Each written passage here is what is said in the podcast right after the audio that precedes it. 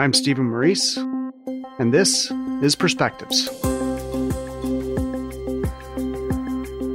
A few episodes back, we posed the question how can we make the changes that are needed to make the culture of hockey reflect the current realities of this country? In that episode, two time Olympic gold medalist and hockey broadcaster Cassie Campbell Pascall gave us her take. You know, in the women's game, we, we accepted everybody, you know, and then I think that's something that the men's game can probably learn from. The issue of diversity in hockey is a big one. And with February being Black History Month, we're approaching it today from the perspective of another former player. Mark Fraser played in the NHL for almost a decade for the New Jersey Devils, the Toronto Maple Leafs, and the Edmonton Oilers. He retired in 2020. Now he's back with the Leafs, this time not as a defenseman. His new position is Player Development Lead for Equity, Diversity, and Inclusion. We invited him on today to tell us about his role with the Leafs, changes he's seen in the game, and the work that still needs to be done. Let's get started.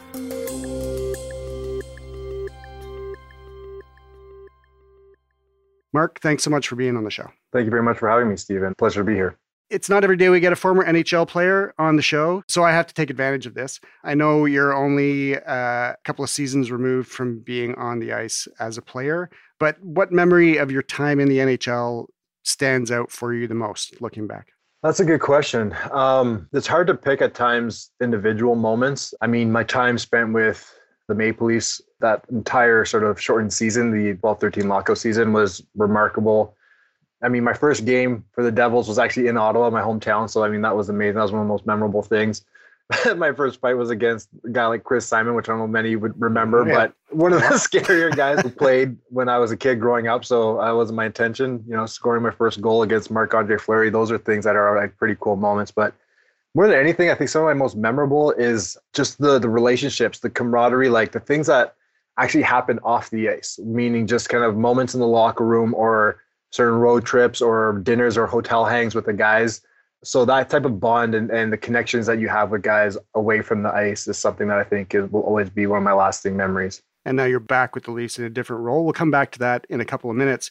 You mentioned that you grew up in Ottawa. Ottawa's your hometown. You know, we'll get to the subject of sort of inclusion and so on in hockey, and I think things have gotten better. But when you were coming up, did you experience challenges or difficulties as a person of color playing? I'm guessing with mostly white kids. Yeah, I, I did. I think my first like real racial encounter in hockey. I was about 14 or so years old, and, and it was just I was in a penalty box, I think maybe for a coincidental minor penalty, and had some adults. I don't know if they were parents or not, but like hanging over the glass and yelling and sort of yelling taunts and gestures at me. And that was one of the, I think, yeah, the first experience I really had was at the age where I still wasn't quite piecing together like what had happened, other than adults yelling at me and saying things for some reason it was more the reaction I saw from our parents, and the parents of my team, asking me like what was said, what was happening. That made me realize the severity, I guess, of, of the issue. And that was unfortunate, you know, because you're you're a teen, you have a lot of things to a certain extent, not a lot of things, but you have some things understood, but definitely still very naive and mm-hmm. immature and inexperienced in a lot of ways. And I would say that I thrived. Like a lot of my best buddies are uh, guys I played hockey with, guys I either went to school or, or grew up playing hockey with I mean, that was very, I think, like consistent with a lot of youth in Canada who grew up playing hockey at a young age. You might acknowledge that others look different than you, but you don't really know what that means. And you certainly don't think to look at anyone differently because of that. So a lot of my best boys were all white guys. Mm-hmm. I definitely have diverse friends now, but that was the environment I kind of always grew up in. I mean, I'm also biracial, so I could just as easily go to a family event and outside of my siblings or my father, you know, my family's all going to be white. So it was definitely an environment I was comfortable in. But it's funny, and I'm sure we'll touch this a bit later. It's I realized later on in life, and certainly as I turned pro and and hockey became more of a job and an everyday thing, and I got further and further and deeply ingrained into the pro side of it. That's when I started to feel different by being a, a biracial black guy in these spaces where when you're a kid, you don't really focus on you. I mean, my dad was driving me to most of the, the games, so like I didn't feel like an outsider in that sense. Right. But at the pro level, when things started to get a little bit more systemic, even at juniors, to be honest, it was more of a conscious presence, like in, in your mind that every day you kind of walk into the arena, you're the only one who's going to look like you. So that was definitely easier when I was a kid because he didn't certainly didn't think mm-hmm. of it, and it wasn't like my life wasn't identified as a hockey player when I was you know seven or ten or fourteen. But as I was 18 years old and on, that was something that I had to accept and deal with and, and navigate a lot more. I don't want to dwell on this too long. I really want to get to what your role is now with the Leafs, but I do want to just stay with that for a second. I mean, there continue to be incidents that you hear about, you know, racial incidents in hockey, maybe more at minor league levels as opposed to the NHL. It was that incident not long ago in the East Coast Hockey League where a player was making racist gestures at Jordan Subban. That player was ultimately suspended indefinitely. How do you see the like the evolution of the efforts to tackle those things? Do you see it evolving? Is it getting better?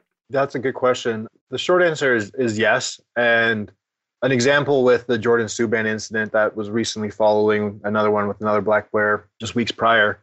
Having already kind of seen that one, the Jordan Subban one on social media, it was about a day or two later. I was just by myself in my living room watching Hockey Night in Canada, and it was Calgary Edmonton Oilers game. So being in the East Coast as the later of the two, and the West Coast game, and they talked about it in the intermission. And I remember thinking back to when I was a kid watching these doubleheaders, staying up late, and thinking I never would have seen this story kind of getting light when I was a child growing up, but now it is. So in that sense, I think the fact that there's more of a spotlight being shone on these negative events when they do happen I would say does point to the evolution of the game trying to change. Now, the game, much like my environment growing up in Ottawa as a kid, is very much, you know, white people. And there's still a lot that needs to be learned. There's still a lot that needs to be understood.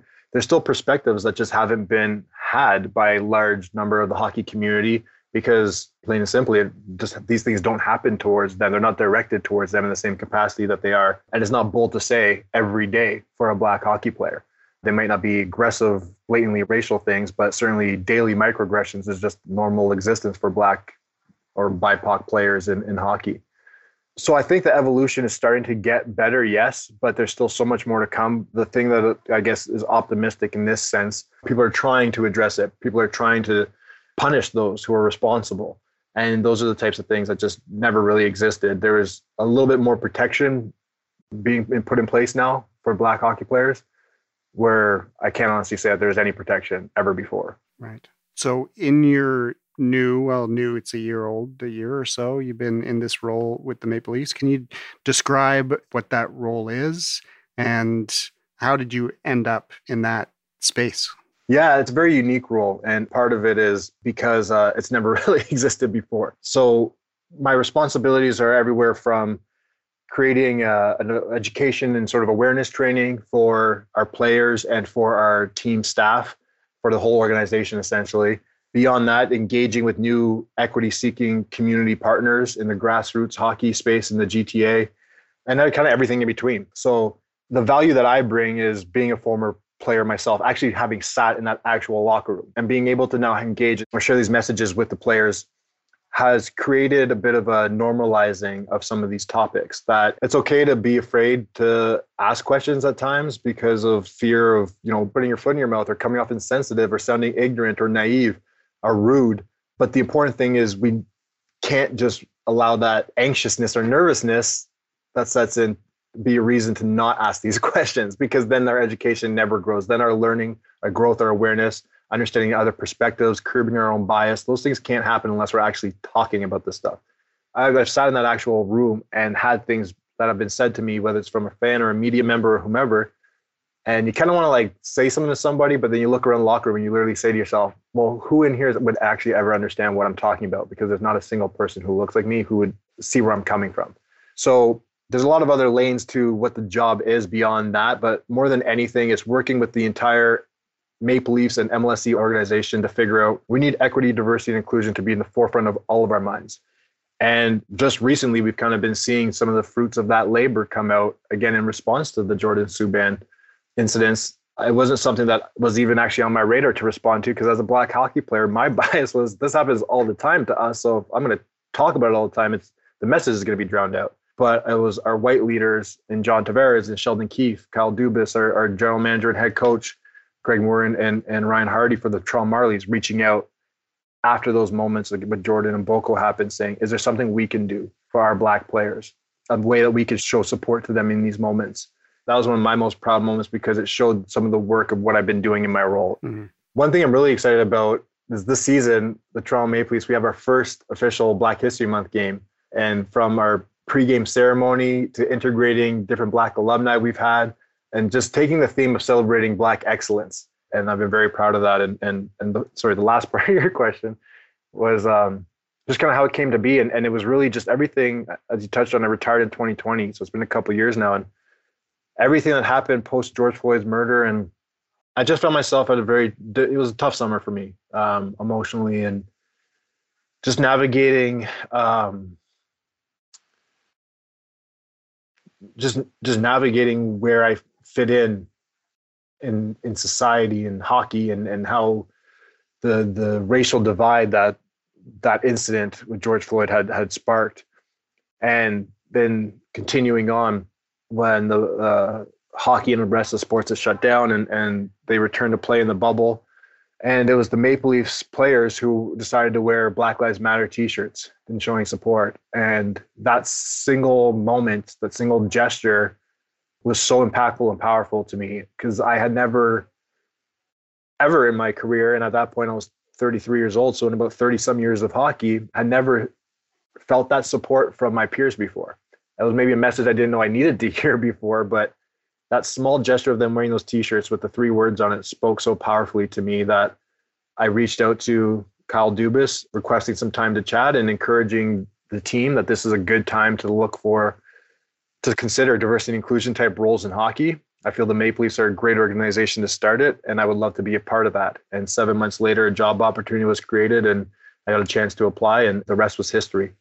People use the word allyship a lot these days. Without using that word, I think you kind of referred to that a few times in the course of that answer. I guess that's how it manifests itself in hockey. Absolutely. Just sparing us having to relive trauma, talk about this topic again at, at, at exhaustion having others who don't have the lived experience or don't look like us or, or really can actually admit i don't understand what it feels like but i certainly can ha- have your back and support and say hey i'll feel this one you don't have to that amount of support means so much because it doesn't only send a powerful message of allyship to black players or black stakeholders in hockey but it does a lot i believe to encourage our other white peers and colleagues to do the same we've been speaking out on it for centuries and it hasn't really changed. So we need that allyship and that support and and those have recently been showing up in moments with our club.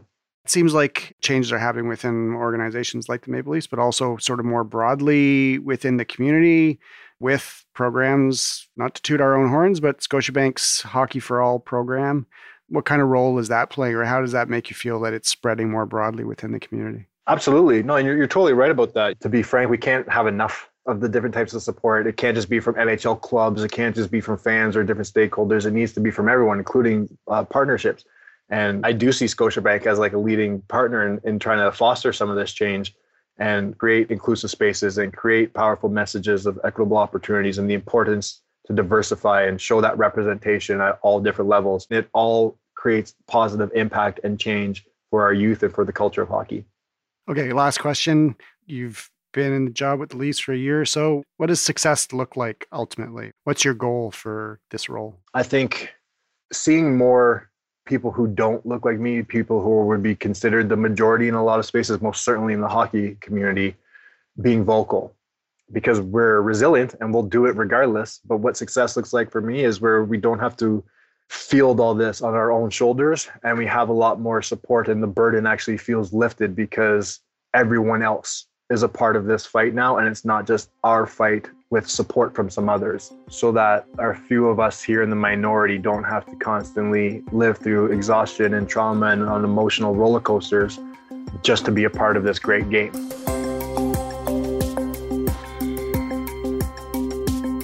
Well, I think that's a great way of wrapping it up.